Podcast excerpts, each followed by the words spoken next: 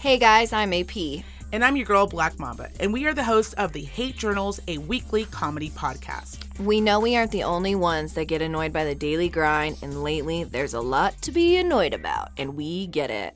Join us each week as we roast and toast all the things that we love to hate. Nothing is off limits as we rant, rave, and laugh our way through our own experiences, current events, and so much more. So tune in weekly to listen to us wherever you get your podcasts or check us out on our website at thehatejournals.com. That's right, guys. Let us help you get you through your week every week with the Hate Journals podcast. We hope you enjoy. Bye. Bye. Welcome to the show, everybody. I see things a little differently. This week is going to be absolutely packed. You won't be complaining about 15 minute episodes. Not this week. I'm going to do my best to keep this under two hours. We're going to do an NXT War Games review. AEW just blew everybody's mind and um, made Impact relevant for the first time since the Broken Hardy stuff, um, in my opinion. Um, but first, and we're gonna have this broken down into sections. Um, first, we lost uh, a true, true, true legend in Pat Patterson. He had cancer. He died at 79 years old. Lived a full life, for sure. Um, uh, in, in these times of air quotes, I'm doing air quotes, you can't see me doing it, uh, war, whether you are a full fledged AEW, New Japan, Impact, ROH, anything but WWE fan, or if you're the opposite, you're a hardcore WWE fan and nothing else, no matter what you like, similar to Dusty Rhodes, you know how you always hear about the dusty finish that impacts every company because every company uses the dusty finish. And in case you don't know what the dusty finish is, it's when you pin somebody, their foot's on a rope, the ref doesn't see it, they ring the bell so you think that person's won, but you know they haven't won. Then all of a sudden the ref sees the foot in the rope and, and reverses the call. That's called a dusty finish because Dusty Rhodes did it all the time. If you counted how many world titles he won without winning, it's like 15 or 16 but he's only a three-time world champion because he always had the dusty finish. Um, Pat Patterson's the same way, one of the best finish men in in in wrestling history, but it goes beyond him being a, a great finish guy and helping talent to how to finish. This guy was this man was a history. He was just walking history every time. He um, main evented WrestleMania one. He was a referee. Uh, he main evented WrestleMania 11 as a referee for that match as well. Bam Bam Bigelow versus uh, Lawrence Taylor. But but beside that, he was a great wrestler. He was a great singles wrestler and a great tag team wrestler. Um, one of the greatest tag teams of all time.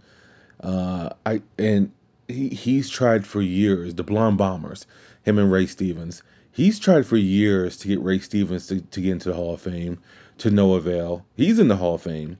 But once again, he was Vince McMahon's right hand man for how however many years he was right there booking TV with Vince McMahon. Um, but he's been trying to get Ray Stevens into the Hall of Fame for years.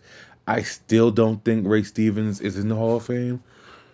And let me look that up really fast because I, I just don't believe he is. Because I remember reading articles about him um,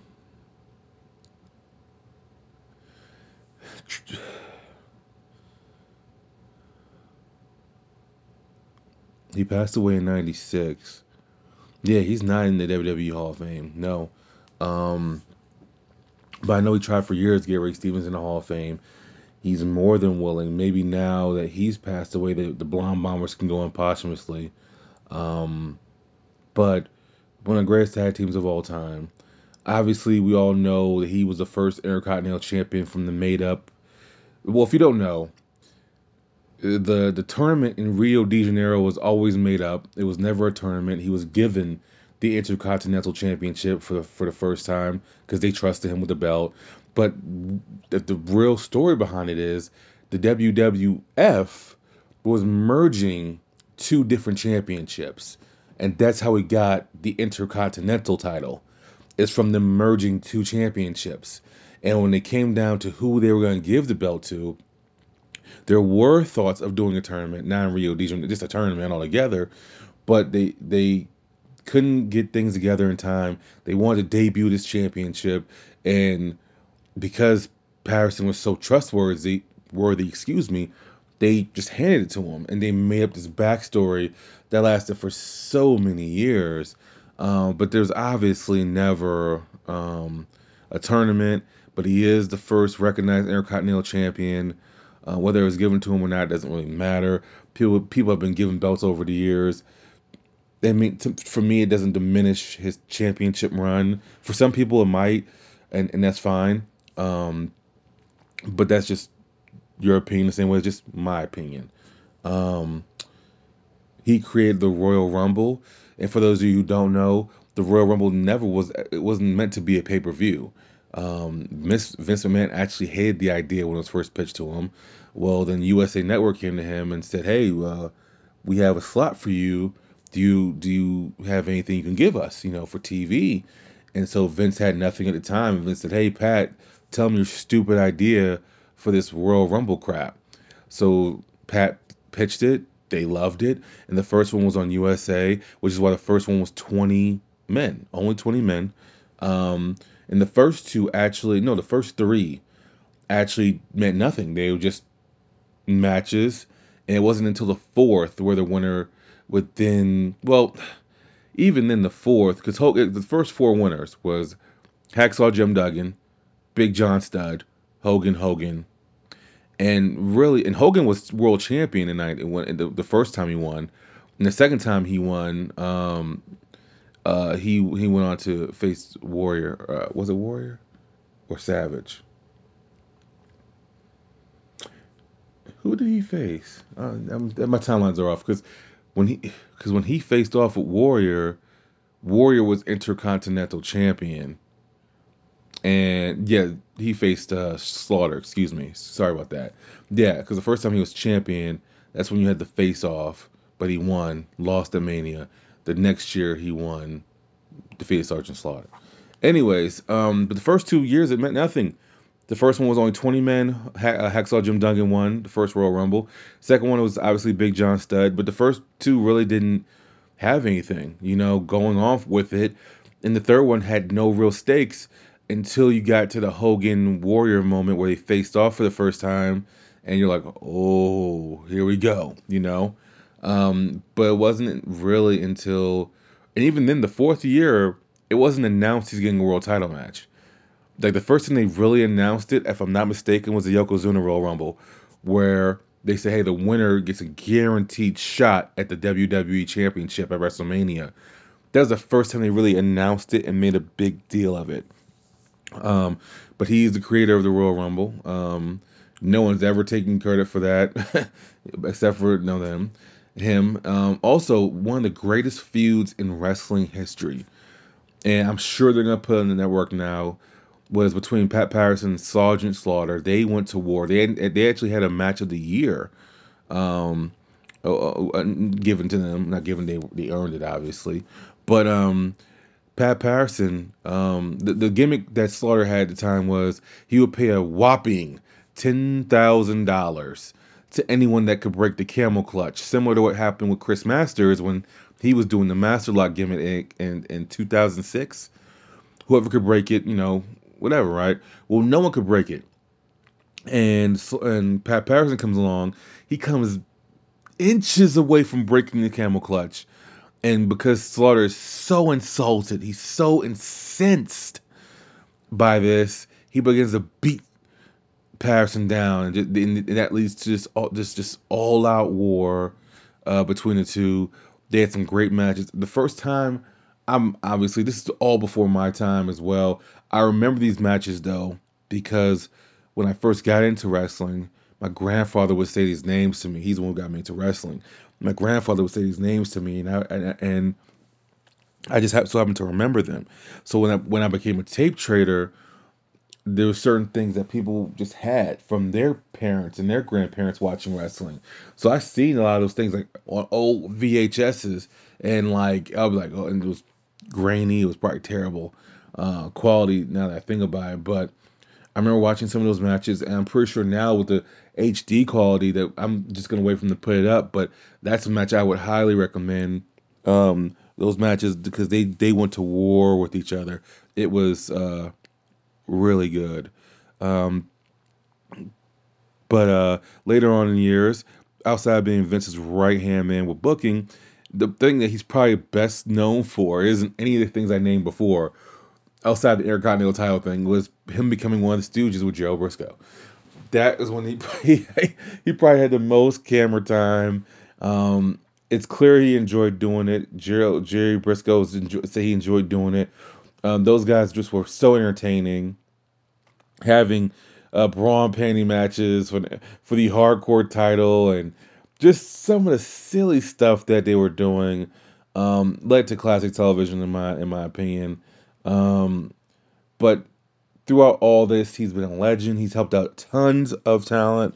So that's why I said he transcends any war that you guys are are, are having or anyone else has. Like he helps so many people in AEW, whether it's the Chris Jericho's, Jon Moxley's, whether it's the who else can I think of who who knows who else he worked with because most of those people have most people have have had 20 year careers. They, I'm sure they've passed Pat Patterson at some point in time. He's always been willing to give uh, his opinions, his advice, and I will recommend going and checking out a classic Steve Austin interview it was from his early days of his podcast where he had Pat Patterson on. Just really good stuff. Really, really good stuff coming out of Pat Patterson. I remember listening. I remember listening to that podcast. It was the day after it dropped, actually, and I was driving from um, Atlanta to Maryland, and um, that's how I made those two trips back and forth. Was listening to the Steve Austin podcast and some of those interviews. Um, but uh, we lost a legend, and unfortunately this year, of course, it left us with a with a nice big kick in the pants, huh? Uh, as we wrap up this year, guys, one more time, I guess, um, right before we get these vaccines and everything. So, uh, rest in peace, Pat Patterson. Thank you for the memories, and uh, I, I, will do my best to transition uh, to something less depressing, sad, but he needs to be he needed to be acknowledged in my opinion. So rest in peace, sir.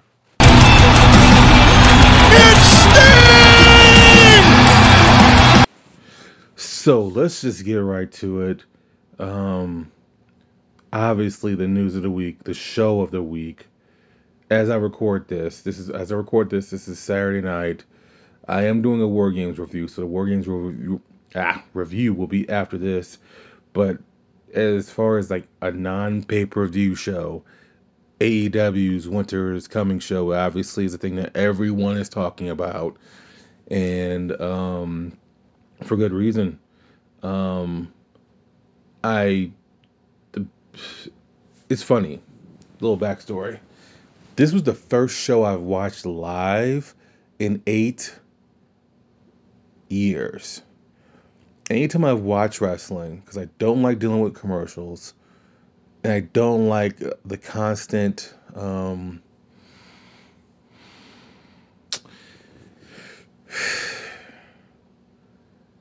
all right, I don't like commercials.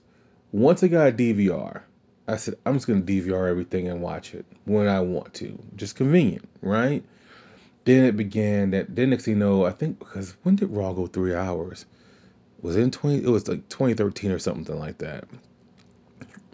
And um, i remember vividly saying to myself once it went three hours i can't watch this show live.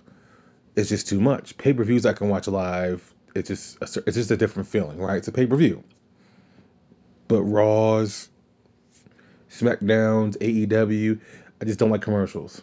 And i just don't like the constant stop and go especially when i'm enjoying a match and then they go like AEW does it, and it's like kind of annoying to me. If you're gonna go commercials, go to commercial. Like you go to a commercial Then it's like picture in picture. Some people like it. I hate it because then I'm like, all right, now because it still takes me out of the flow of things. Um, but I do understand why they have commercials. I just don't. If I have an option of not dealing with them, I won't deal with them.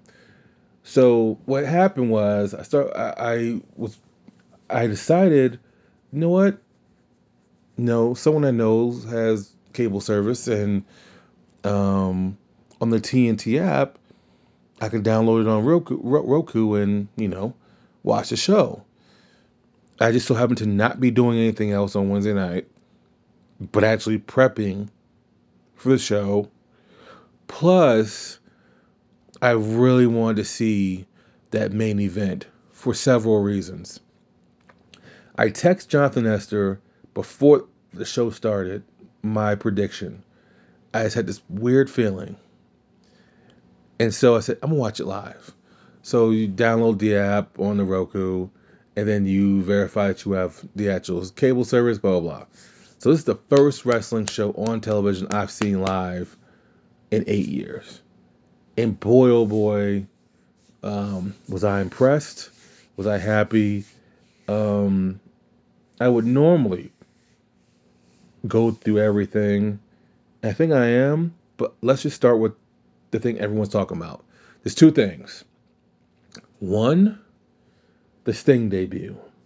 Now, some people had told me they had seen rumors about this.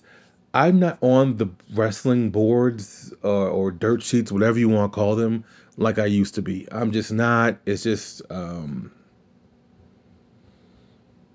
it's just not what I want to do with my time most of the time. Like, if I have time, I may check a board here or there, but even then, usually like the like Twitter will give me an announcement and I just kind of read it. I just don't have the I guess the energy to go through that again. Like I just I just didn't see any rumors. I didn't know. Now was I surprised? No, because I remember back in June, WWE stopped selling Sting's merchandise. Um, so I was like, okay, cool. He doesn't read up. It's not surprising considering how they used him. So whatever, right? Anyways, um, so apparently there was been rumors for weeks that Sting, you know, was gonna sign with AEW. The way he made his appearance here, I I don't know where this is going. I have no clue.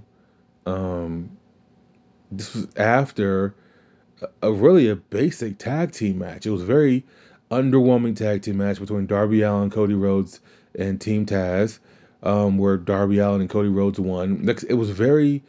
I was expecting more, and for them and for Cody and Darby get the clean win was like, all right, that's cool, I guess. But it just for me, I just I think I was expecting more, so it came out of nowhere, even though it was pretty much a basic television tag team match. And then afterwards, the Team Taz beat down. They're beating everybody down. And the one thing I did say to myself was, it's clear they're stalling. Because, like, Powerhouse Hobbs was sitting there with the FTW title for, like, at least a good minute. And, like, Brian Cage and uh, Ricky Starks are not, not paying a man attention, even though Taz is, is trying to direct traffic. And I was like, all right, what's happening here? Who else is coming out? Lights go out. All of a sudden, you see the Sting and the fake snow and the music is pretty badass. Actually, I like the I like the new music they have for him. Um, it seems like it's a sample of his previous WCW music, which they obviously can't use because WWE owns that. Um, by the time Sting came out, though, Team Taz was already gone. It was just Dustin, Cody, Arn, and Darby, and he just went face to face with all of them Arn said something to him. I couldn't read his lips to see exactly what he said. Uh, Dustin just like looked at him. Cody just looked at him. Him and Darby going face to face was pretty cool. Um, but I don't know what you do with him because I don't think he's gonna be a manager. And I I do have uh, uh, faith in AEW strictly because they have shown what they are willing to do with their legends. Their legends don't take up, you know, all of the time. There are more management roles where they're best suited. I think Arn's the only one that really gets his hands dirty. Um, according to Dave Meltzer, Sting will not take bumps, but he will be a full time employee. What that means, I don't know. I'm sure we'll find out. I don't think we need a general manager because you kind of already have Cody in that role. You know what I'm saying? Like, you know, he's not a general manager. Cody's kind of seen as the authority. Um, so I don't know. Apparently, Tony Schiavone will interview Sting. Uh, it was really cool to hear Tony Schiavone say it's Sting. Um, it's Sting. How he does it in his raspy voice. Um, so we'll hear more this Wednesday. Um, I'm super interested to hear what he has to say. Um, but obviously, that was one thing of the week. Second thing was, and here's why I want to tell my second story. I text Jonathan Esther. I say I just get this funny feeling.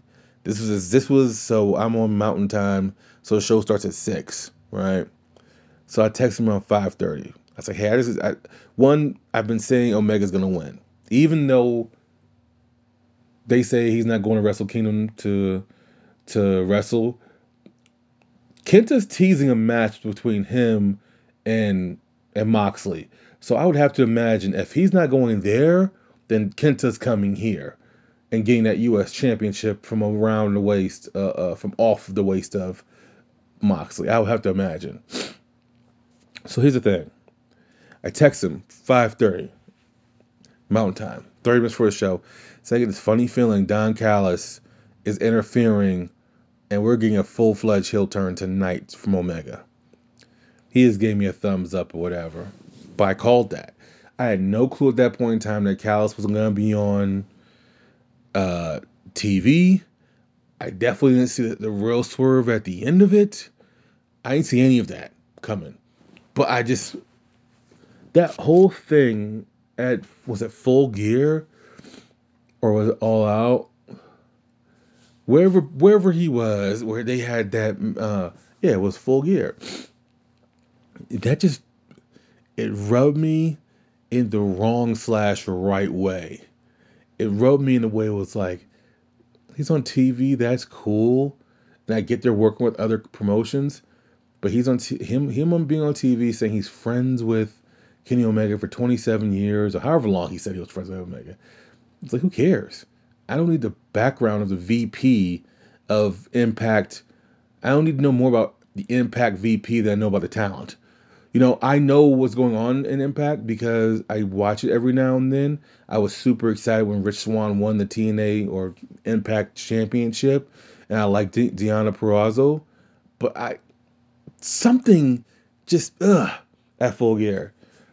And that's why I text that. And sure enough, first of all, what a match they had. And I loved the I loved the whole gentleman's agreement thing. That wasn't gonna last. Um, I like the match. For it to be Moxley's first loss, it just, of course, it made so much sense for him to do to lose in this, the wrong kind of way. Um, obviously, the cleaner is back. Um, these two just have great chemistry, though. Um, but then in the end is a thing that everybody's talking about.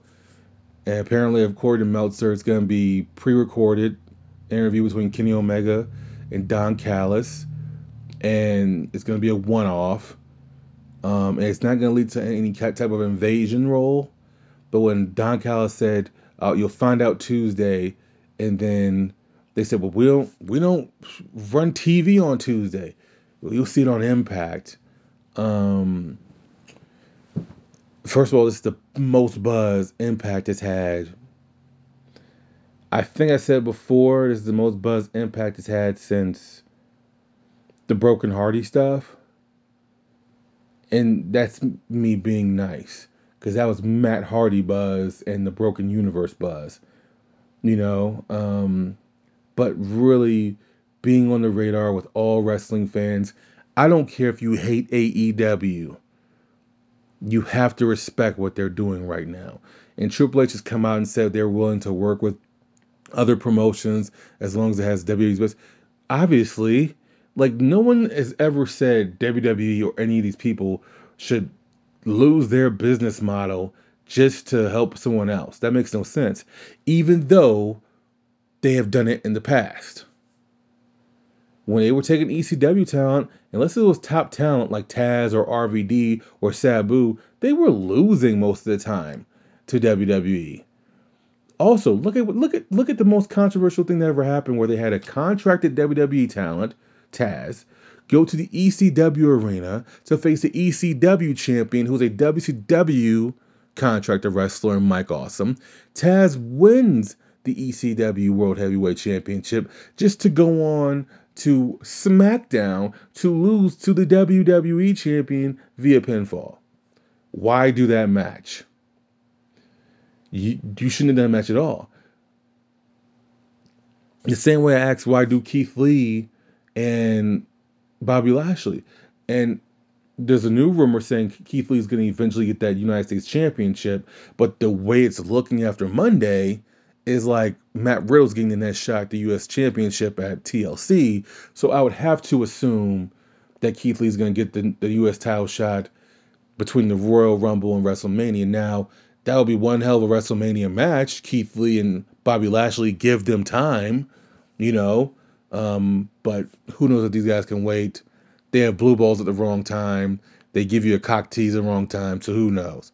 But to me, the whole point of this is whether you like AEW or not, you have to respect what they're doing. They're helping other talent out. They're helping other companies out, sharing their platform. No, no one on TNT, no executive on TNT cares about what that fuck Impact is doing. I didn't care what Impact was doing. You know, that's why I, thought it was so weird. We're getting to know the VP of the company. I was like, it's weird. He doesn't need to be on TV, unless hint hint. Um, but I didn't see that last part coming and this won't be like an invasion thing, but it will be a few matches on TV. Apparently, the Good Brothers are already going to be put, already set to work a tag team match there, and so we're not going to see title swap or anything. Supposedly, this can always change. If things are if, if their ratings are going up and and merchandise is going, I believe Sting has sold the most merchandise in 24 hour period in AEW history now if it's compelling television, which this has started off to be, I, I have no reason to believe they won't do a strong joint show or something like that. Impact needs it. This is the most, like I said, I'm being nice when I say this is the most buzz they had since 2016. I'm being nice by saying that, but it's it's been it's probably been longer for being honest. But I'll give them 2016 at least because Matt Hardy was under contract to TNA, Impact, whatever the fuck you want to call them. But this was great. The match was great. The ending was great. The way Moxley lost. And now, honestly, what you can actually have Moxley do, instead, you, you need to give him a title match right away. Because, first of all, Hangman's taking that title from Omega. But you can have him chasing, but so many people now are just getting in his way.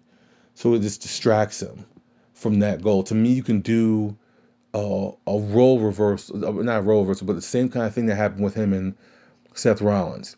When he turned heel, when Rollins turned heel in the Shield, if you remember, Reigns went in a completely different direction. It was Dean Ambrose and Rollins beefing for months.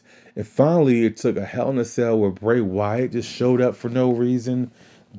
We will never really explain why uh, Bray just showed up, but you can kind of have him being obsessed and wanting to get his hands on Omega, but other people are getting in his way, and because he's such a prize fighter and such a prideful fighter, he's like, all right, I'll, I'm coming. He'll never forget, but he'll come. He'll he'll keep knocking people out until he gets his hands on Omega again. Because now they're one and one, and next time they fight, I don't think it's gonna be for a title, but I think it's gonna sell the score. If you remember, Dean Ambrose technically got the last laugh on Seth Rollins when he cashed in Money in the Bank. Um, just moments after he won, Seth Rollins won the WWE Championship. Um, so to me, this was great. I I love the rub they gave to Impact, which they didn't need to do. They really didn't. But I love it. Um, I love the storytelling as well. The gentleman's agreement that Kenny Omega couldn't keep. The thing he was knocking Moxley on the entire time he just he was knocking him the entire time. He had to do it to win the TNA. I mean, ugh, the AEW World Championship. Also, now we know who attacked him. We this will lead to a. That's what I mean. Like he's guy he wants to give Omega, but now we know what Impact wrestler attacked him. Now, which Impact wrestler would that have been? I don't know. You can go with Sami Callihan.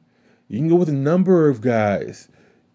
Uh, Moose, whoever you think will fit best. I don't see Moose doing it, but my point is, it's clear that he, they Kenny Omega said, "Hey Don, you know, how about you have someone uh, attack my man Moxley before a contract signing?" It sets up some interesting possibilities. So those are the two main things out of this show. Otherwise, to me, the show was good, but it was also a very basic show. And I think that's what made those two moments stand out so much and so special that things just didn't overlap on you. It was a good show, but once again, that tag team match was basic. The match between Britt Baker and uh, Hirsch was basic. But then you have Thunder Rosa coming in and continuing, which obviously is leading to a match between those two. But I mean, everything was kind of basic and led to something that just built and built. I feel like we're playing Jenga, and the characters that got screwed over in this, you know, things just fell for them. Um, but uh, the the battle royal they had to determine who's gonna get the diamond ring. Um, I, I really love battle. I love me a good battle royal. Unfortunately, by the time I got all everything like settled in with with the app and everything, I got the end where Orange Cassidy did win. So it's gonna be Orange Cassidy versus MJF um, for the diamond ring, which I would have to. I don't think Orange Cassidy needs it, but I think it would torment MJF to lose it. So I'll go with Orange Cassidy, even though I think MJF should probably win it two years in a row just to have an ego even more of an ego.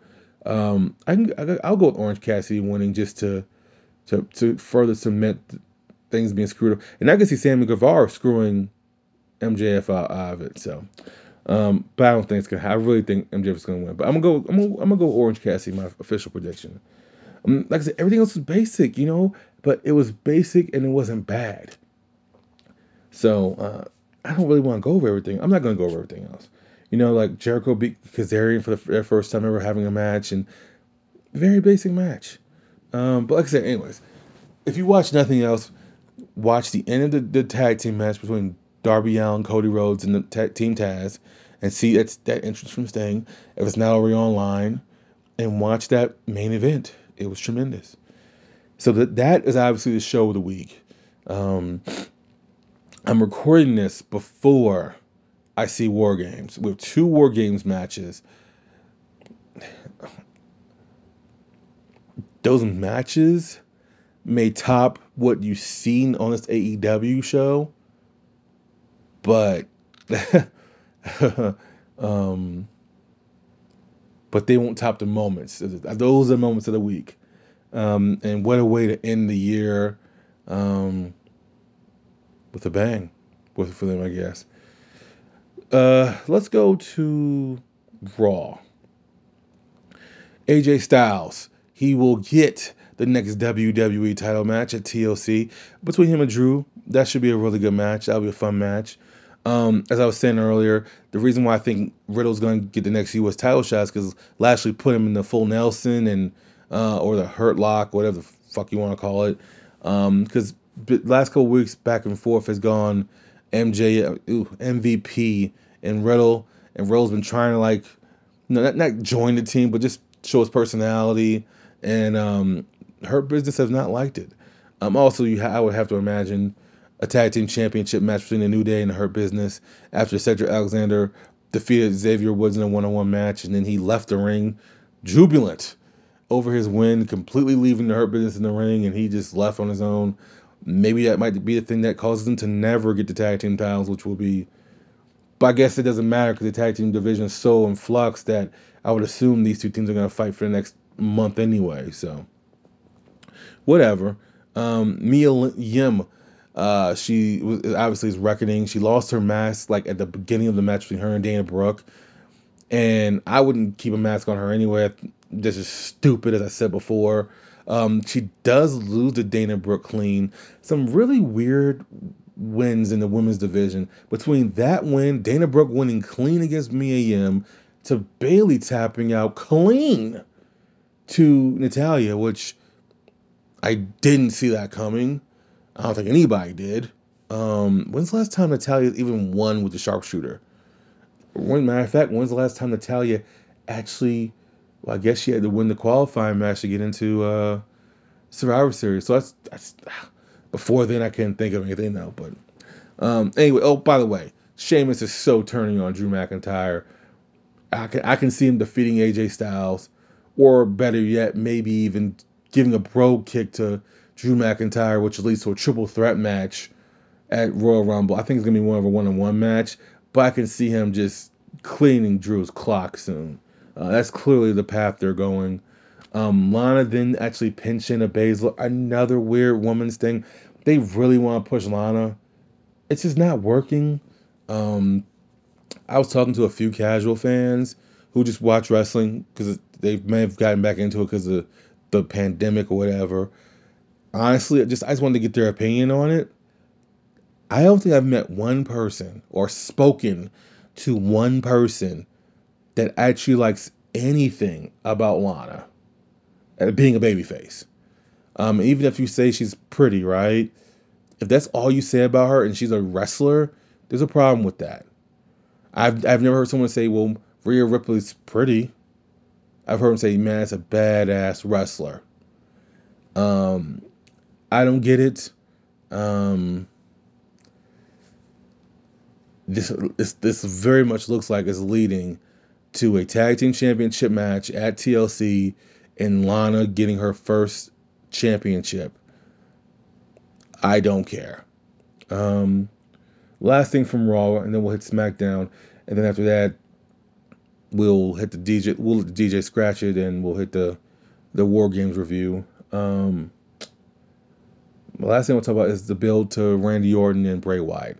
Uh, Randy Orton seems to have uh, Bray Wyatt's number when it comes to finding his weaknesses. First, he burns down uh, Sister Abigail's house, um, and then he is holding Alexa Bliss, and Bray or the Fiend comes in the ring and demands her back.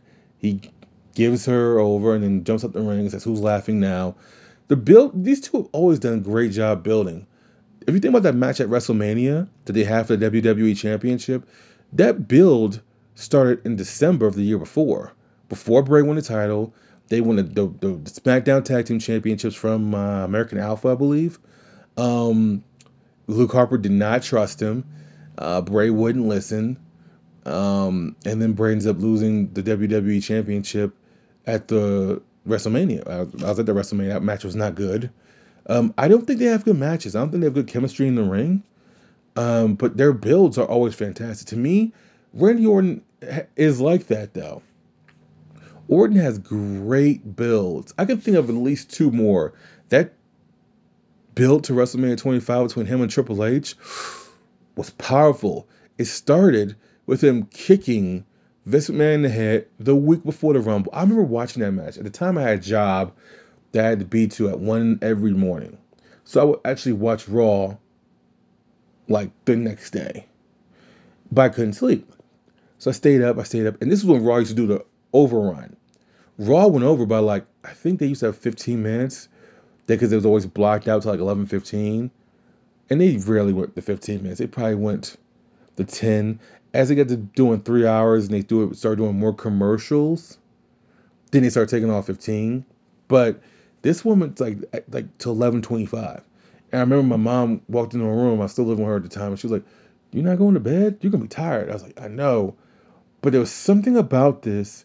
And then Vince coming out, you're, and Randy smacks him. And then Randy kicked him. Um, the build to it was just amazing, which then led to the Royal Rumble. Guess who won? Orton. And then the match between him and it just kept building and building and got more and more personal. Uh, Orton should have won that match.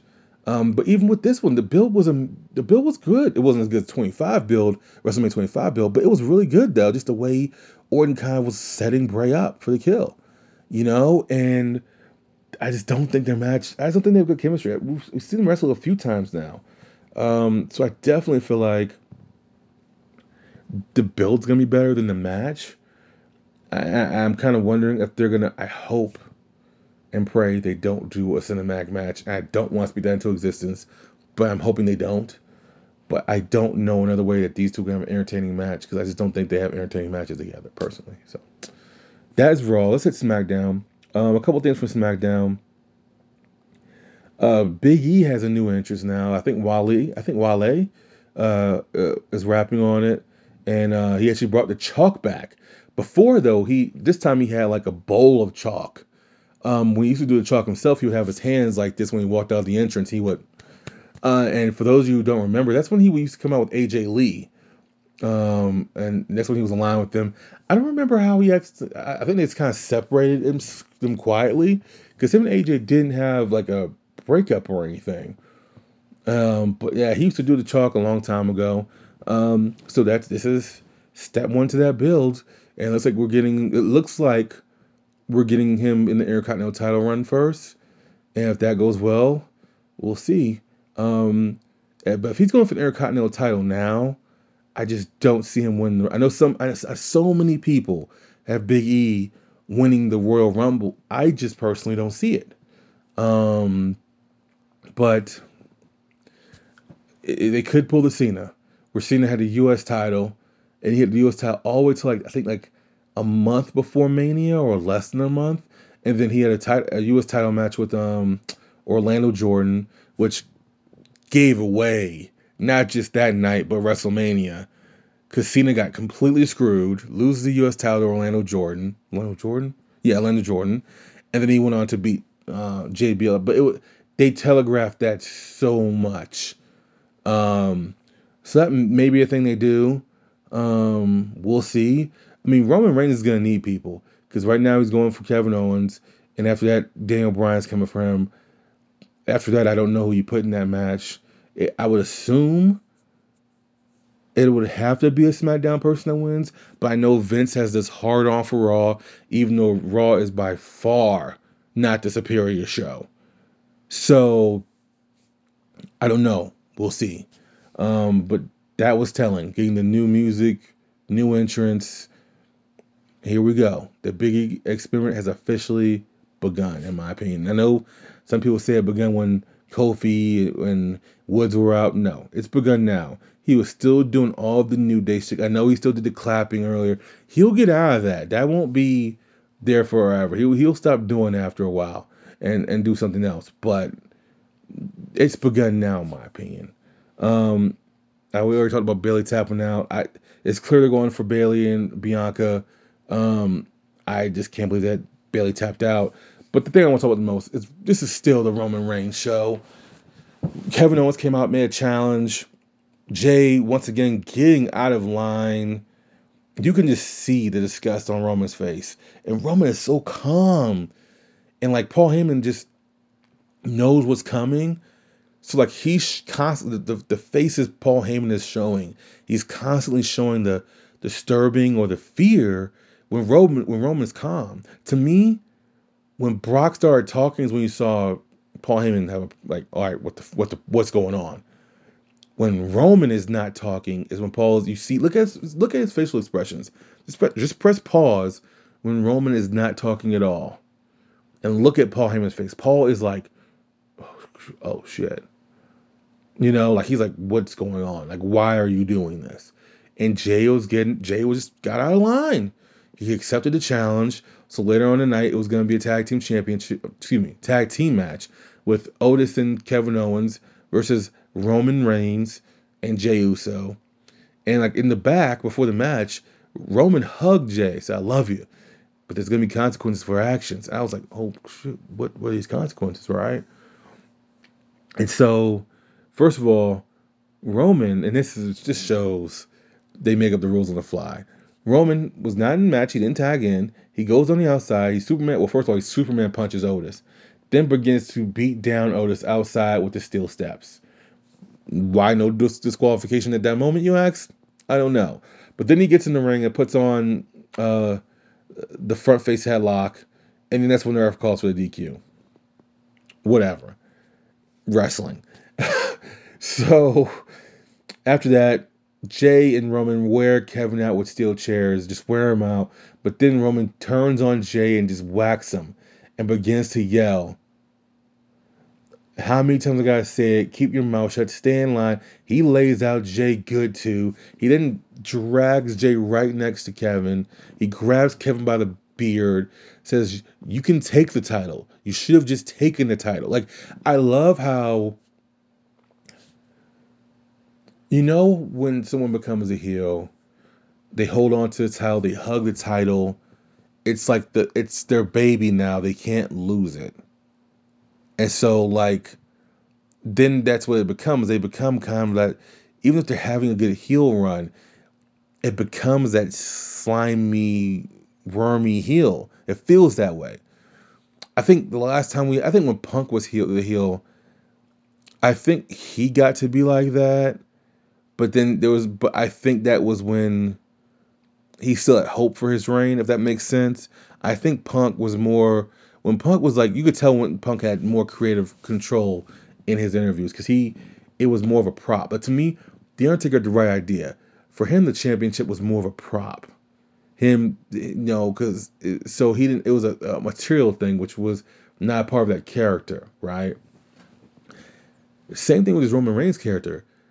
Even if you have the title, his point in this whole thing is his family is too elite and you are not that's the that position is more vital than anything. Them just being at the top. If you want the championship, you can have it. You're going to take a beating before you get it, but you can have it. That's not what makes you the face of the the company. It's his whole point. Which is why if you notice, if think about even when he fought Jey, he saw Jey was like staring at the title. Jey wasn't getting what Roman was saying. Roman's like, you want a title shot? You can have it. I don't give a shit. Same thing with Kevin. It's like, dude, you want the title? You should have just taken the title. But now you want my spot. Now you want to be the face. You can never be the face. You can never uh, take my family's place in this business. So it's kind of like the way he sees it in his world. If you want to hit, hit it from a psychological point of view, it's like yo, Samoans have always been underappreciated, but always been great workers. And people don't give us our due. They may give The Rock his due, but they don't give us our due. You get what I'm saying? So with, with, with Roman, it's it's it's more of the title is not the face of the company. I'm the face of the company. My family, my lineage, my bloodline is the company. When you break it down like that, when you think about it, the psychology of it, it's genius, man. Because a lot of times people will say that. How many times you hear in the wrestling business when people say the, the person makes a title, the title can't make the person, or whatever bullshit, blah blah blah. When I think of wrestling, one of the top four or five things that come to my mind is Samoans. You know what I'm saying? So like, that's his point. Your only interest should have been the title, not my family business. But now that you have my attention, I'm gonna take you out. To me, that's that's why I'm loving this. But see, I'm probably delving too much into wrestling. But to me, the psychology, I can't wait for you guys to hear my top 10 best things about 2020 and my top 10 worst things about 2020 later this month. Just because I think that that's what it is. I think that's I, I, I think that's just a powerful thing when you have psychology and when you have to think about these things. Like some people, I, I read this one article, or there's one comment. It said, I understand the chair shots of Jey. Jey was getting out of line. Why do you need to accept a challenge from Jey Uso, I mean from, from Kevin Owens for a tag team match? Why why are we wrestling on TV? We're prime time. We don't have to wrestle on TV. We wrestle when we want to wrestle. How many times has Roman Reigns wrestled on TV since he's been back? He had, he, now he, he was barely in that tag team match. That is Roman's point. You stay in line and listen, these things will come naturally. So I don't know. Uh, still the best stuff on WWE television to me. I'm not even gonna go over the NXT stuff. I'm just gonna do the War Games review. Like I said, as I record, this is Saturday night before it, so um, we'll see how that goes. But I'm gonna, this will be all one show. I won't separate them. Um, but yeah, man, if you're gonna watch anything this week, watch the Roman Reigns stuff between him and Kevin Owens and Jey Uso on SmackDown. Watch the debut of Sting, and also watch that Moxley Omega match. Um, I will say this, you know, and, and, and if you if you if you have extra time, watch the triple threat match from Raw that was AJ Styles, Keith Lee, and Matt Riddle. I do want to say this last note on Sting. So apparently, more and more have come out that before he left, before he let his contract expire, he had pitched to Vince that he wanted to do a cinematic match with The Undertaker. Uh, he was denied. And apparently, he did not like the way he was treated when he was in WWE because the one thing he went there for was to have a match with The Undertaker. No one was ever interested. And even if, even when it was brought up to The Undertaker, he was never really interested. So that's that's not surprising. Um, his fears kind of came true that he wouldn't be treated well in WWE. He wasn't. That obviously bothered him. Uh, apparently, he said to several people he didn't like they lost his two big main event matches. he should have never lost Triple H. Um, so that's not surprising at all. Um, but unfortunately, you can't go back in time. And maybe the bumps he does take, maybe it is a part of a cinematic match. You know, maybe he does get some something to do. Um, so I don't know, but um, that's unfortunate but I think we all kind of saw it, and it's actually why I was asked for years if I want to see Undertaker versus Sting. I didn't want to see it if it wasn't going to happen between 2000, 2002 and 2008. Even though he was still having some decent matches in TNA, when he didn't show up and then he did show up, the, the his debuts have been amazing. Whether it's at Survivor Series or in his debuts have been amazing. But it's been it was a follow up with WWE, that was the problem, which was everything he always expected it to be, which was them fucking him up. So that's unfortunate. Anyways, we're gonna get to the third part of the show, which is the NXT War Games pay per view. See you on the other side. War games, war games, war games, war games. All right, let's get to it. I hope you guys enjoyed the show so far. Um, but before we get into the War Games review, a couple things I want to say. Uh, one is reported that Ryker, Jaxson Ryker, will be released. He has a lot of heat on him when he put that Trump tweet out there. Now, I'm never going to advocate for someone to be fired. Um, but he was already on thin ice with the gimmick they had. I didn't really find the Forgotten Sons to be too interesting. But, you know, in this time of pandemic, and maybe can, and obviously he can always uh like read what's the word I'm looking for? Um hmm, not reveal himself uh, reintroduce himself. Uh but boy oh boy he did not help himself. So we saw the uh, two thirds of the of the Forgotten Sons on Friday with uh, Baron Corbin. That explains that.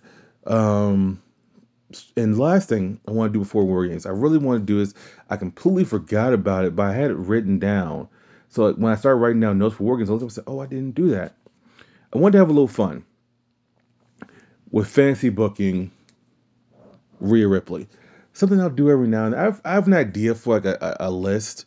It won't be a top ten. It'll be like like the top seven or what, something whatever, whatever I can think of um, for next month, right? Because this is this much. I thought it wasn't gonna there wasn't gonna be extra content this month, but like because I thought I was I thought for some reason I was like, how can I run out of ideas for like the Wednesday show? I thought I ran out of ideas, but I really didn't. I just had to open my mind up and be more creative or whatever. Not more creative, but I just had to open my mind up a little bit more. Anyways, um, so here's what I want to do. I'm assuming this is Rhea Ripley's last month on NXT television. Hear me out.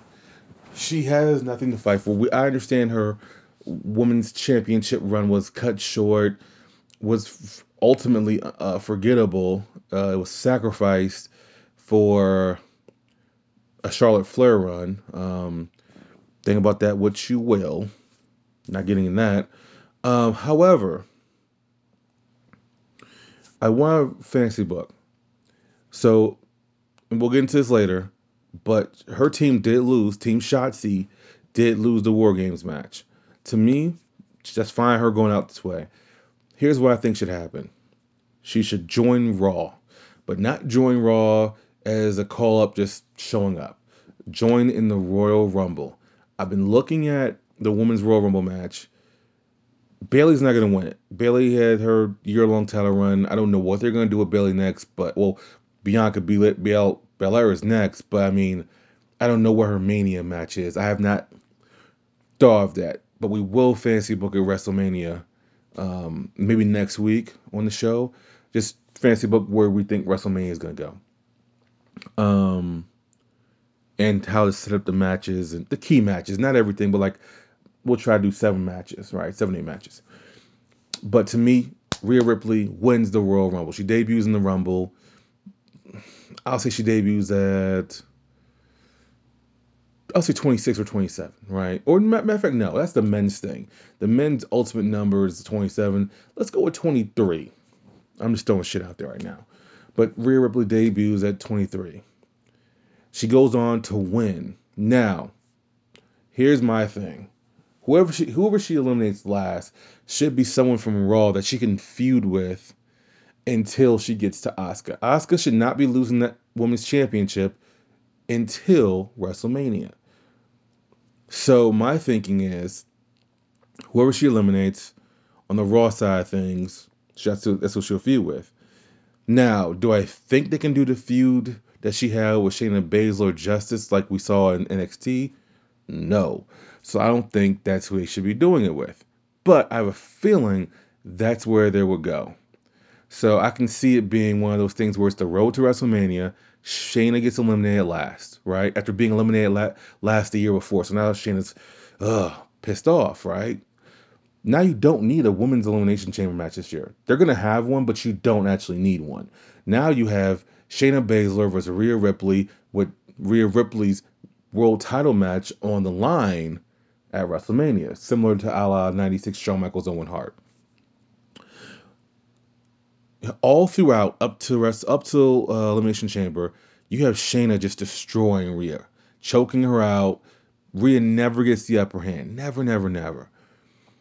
So finally, after all these times she gets choked out and beat down and everything, now you think now you like you know Shayna Baszler the killer is back, right? And what you do is you have her do some type of not a, a, a small package or a roll up, but maybe the, the Bret Hart Austin 96 Survivor Series finale where a sleeper goes into a cover, pretty much the Coquina clutch or the clutch, and that's how Rhea pins Shayna Baszler. So now it's like, oh, she came this close to taking a world title match, but she didn't.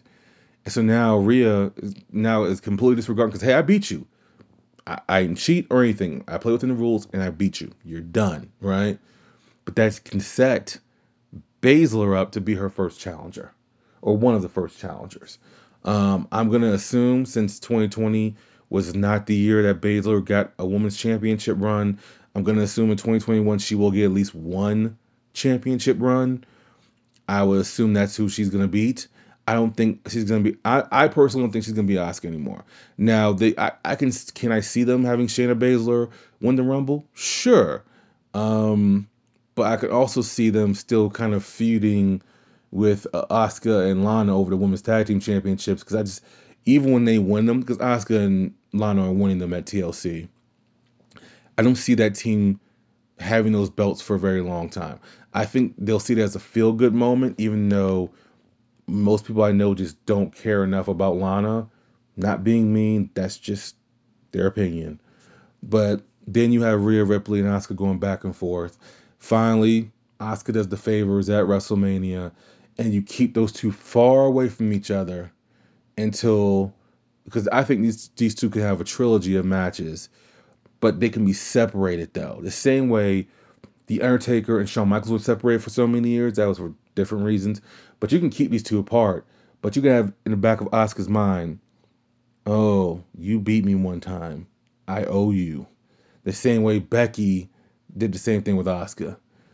And that's how you, and you can have these two fight, and sometimes for the title, sometimes not. But I can see them, and if you keep them apart, they could actually maybe even main event WrestleMania. I know it's highly irregular. No, maybe, maybe not WrestleMania, just a pay per view.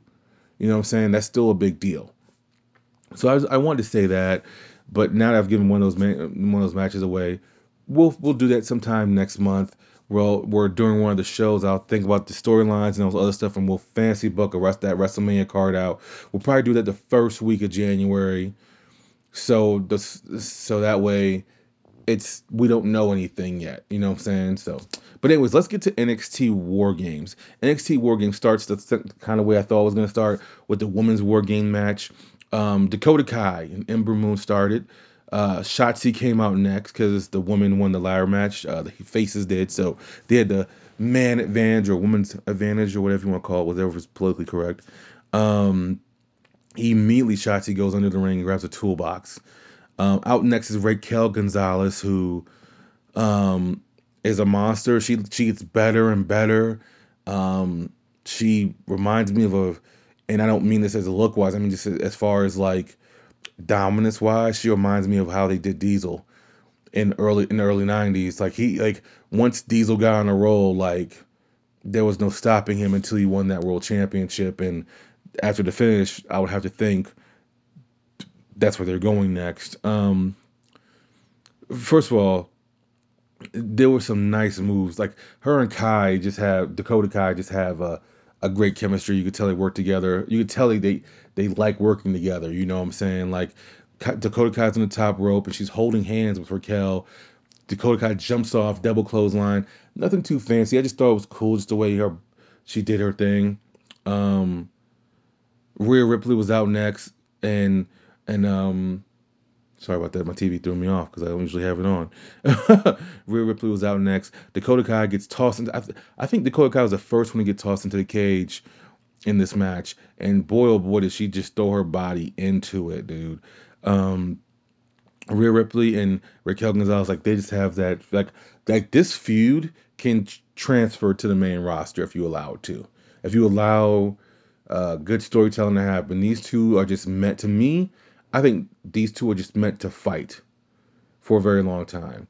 And here's the thing, right? For as good as Charlotte and Becky is, because they never want Charlotte to ever lose clean, to me that takes away from her feuds so much. Because it's so much it's just like kind of like, all right, even if she does lose, it's gonna be wishy-washy stuff.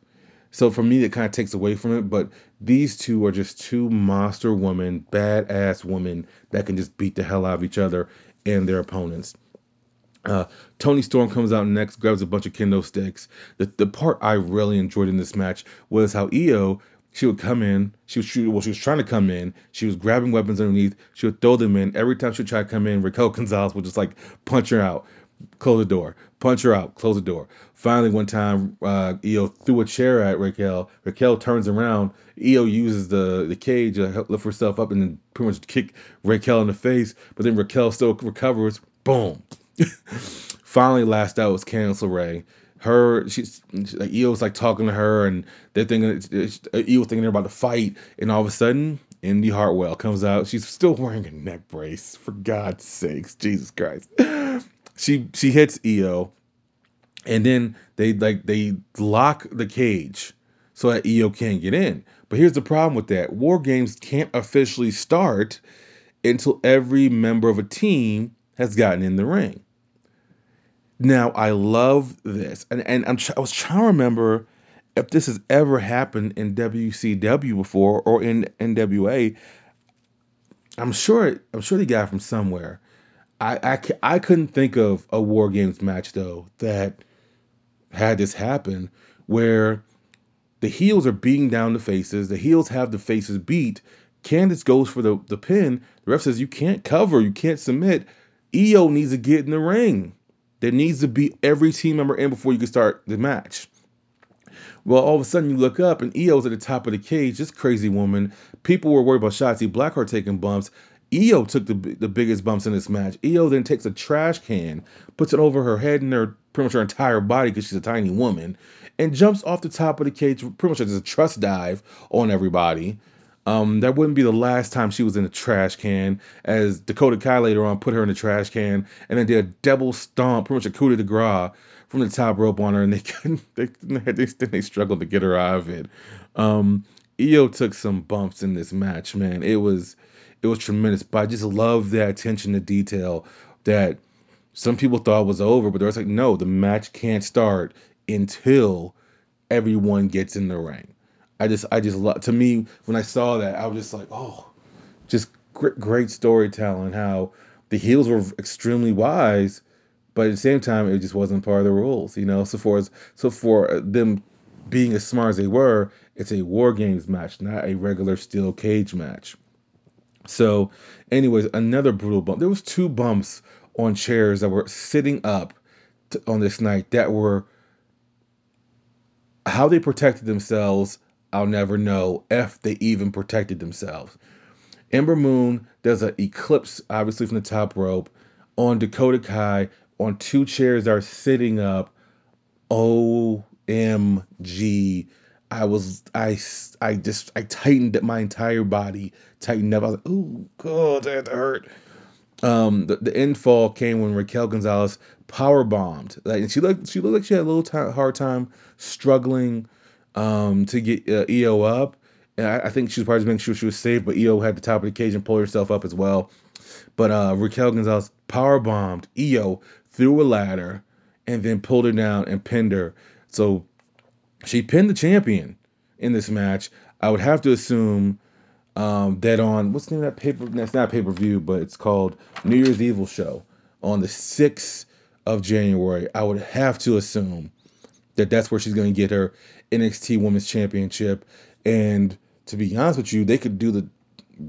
I don't know if they're going to just going to split her and Dakota Kai up, but I would assume that would lead to jealousy on Dakota Kai's part, and that's gonna. I don't think it's gonna turn her face at all. But uh, she could say, "Hey, I don't need you, little person. Get out of here." Um, I don't know if they're gonna switch a title um, on that night, but I they've been pushing her pretty hard on NXT. I, I would have to assume she's getting that women's championship. I, and now this has been announced. I'm just guessing that that's the night that she's gonna get a title match and she's gonna win that night. Just guessing. They're gonna want to start the year with a bang. Um, so overall, this was another strong women's match. And by the way, Candice LeRae, two years in a row, her team has won. This year she was the captain. Last year she was on team uh, Rhea, uh, well Ripley, but uh, two years in a row she gets a win. So 2 0 for Candice LeRae. How about that? Um, up next was Tommaso Ciampa and Timothy Thatcher. This was a brutal, stiff match, which is all of Timothy Thatcher's matches. His ear at one point was bust, really busted. He was his blood from his ear was all over uh Ciampa's arm and back. He was completely uh, this this was stiff as hell. Um, I think it came from a knee, a running knee from Ciampa. But um, Ciampa wins with a draping DDT. Uh, this was a really good match. Uh, Thatcher does lose a lot, um, but I don't think Ciampa's won a singles match since the year since what 21 2020 I, I don't think he's won one since he beat Aleister Black at Takeover, and that was almost two years ago. So he definitely needed a singles one, even though he won War Games. That was that's a team thing. That's whatever. I think a one-on-one singles match at Takeover Champ. I don't think he won the very. I think that's the last time he won. Uh, Dexter Lumis versus Cameron Grimes uh, in a strap match. I enjoyed this match. This match had a lot of time, and I don't know about you. I'm sure you guys will tell me if you guys gonna have a complaint about it. But in my opinion, I, I think that um I, I think that um this match was really good, and, and the time didn't bother me. Uh, I, I don't know. There's there's something about it that like usually, and once again, I think we're conditioned, or at least I'm conditioned as a fan of NXT that we're only gonna get five matches on these takeover shows. It's gonna go three hours, maybe three hours, two and a half, three hours. But every match will have time. So it's kind of like one of those things where you can never say with an NXT match, you can say a finish fell flat, right? That's fine. But you can't say they didn't have enough time. I just don't think I've ever had that that feeling at an NXT takeover show or, or watching an NXT takeover show. Um, some matches are better than the other, but I just don't think that uh, I just don't think that uh, I've ever had that. This match had a good amount of time. Uh, Dexter Lumis won by making uh, Cameron Grimes tap out. Um, I don't know what you do with this Dexter Lumis character from here. He plays the role tremendous. Um, and I do know there's some drop plans with him at Velveteen Dream because of Dream's issues. But I don't know where you go with him. I could see Cameron Grimes. Well, no, maybe not now. But um, it I don't know where you go with these two characters. I don't think they need another match. Grimes has lost twice. Um, but this was a good match. This was a good show overall. Um, I need to say that first of all. I don't think there was a well. I guess you, uh, there wasn't a bad match on the card, but there were obviously matches that were better. To me, this next match uh, was the the weakest of them all, only because of the interference it had. So it's a North American Championship match. You had uh, Leon Ruff defending against Johnny Gargano and Damian Priest. Bottom line, you had a razor's edge through that little plastic wall covering or whatever to Leon Ruff. Leon Ruff gets carried off. He ends up coming back, fighting valiantly, but then a bunch of scary ghost faces come out, and so many guys. Damian Priest beats him up, does dives on all of them, and then there's finally one else that one more comes out, hits him with the a pole, which leads to Johnny Gargano and Leon Ruff in a one-on-one match essentially, and Gargano winning the North American Championship for the third time this dude has become the Razor Ramon of the NXT division. He, he keeps winning that middleweight title over and over.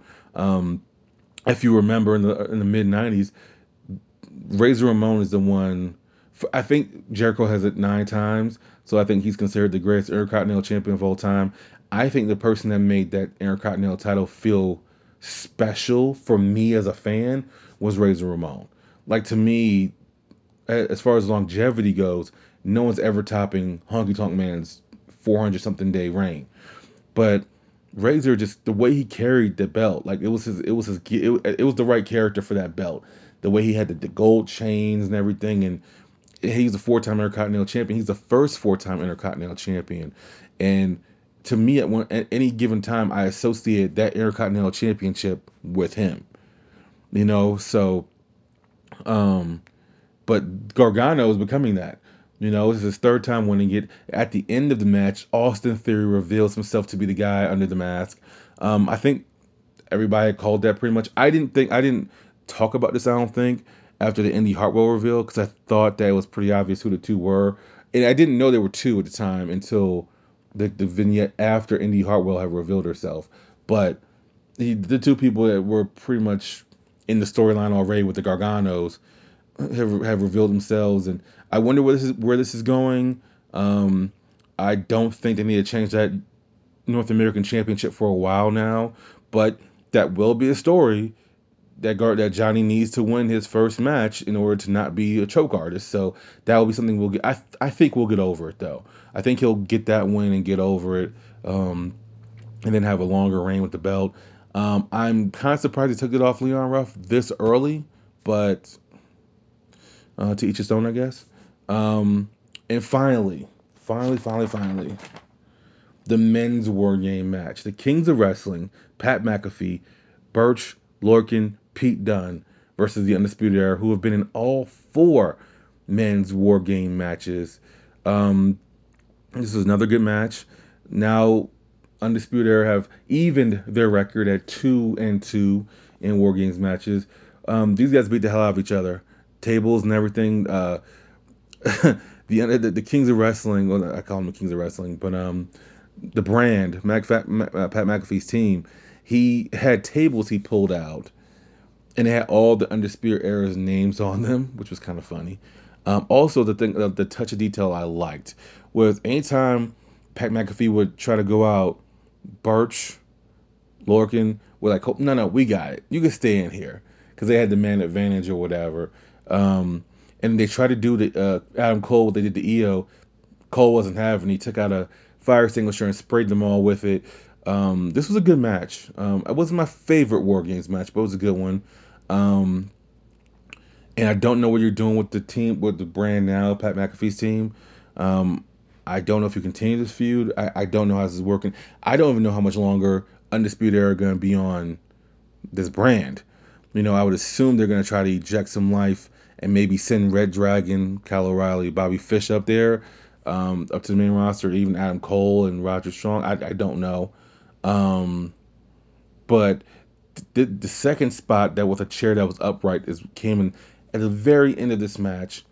First of all, Pat McAfee kicked out of a destroyer, which is gonna annoy some people. I laughed once I seen it. Um, but then Adam Cole's going for the kill shot, right? And there's a chair that's up.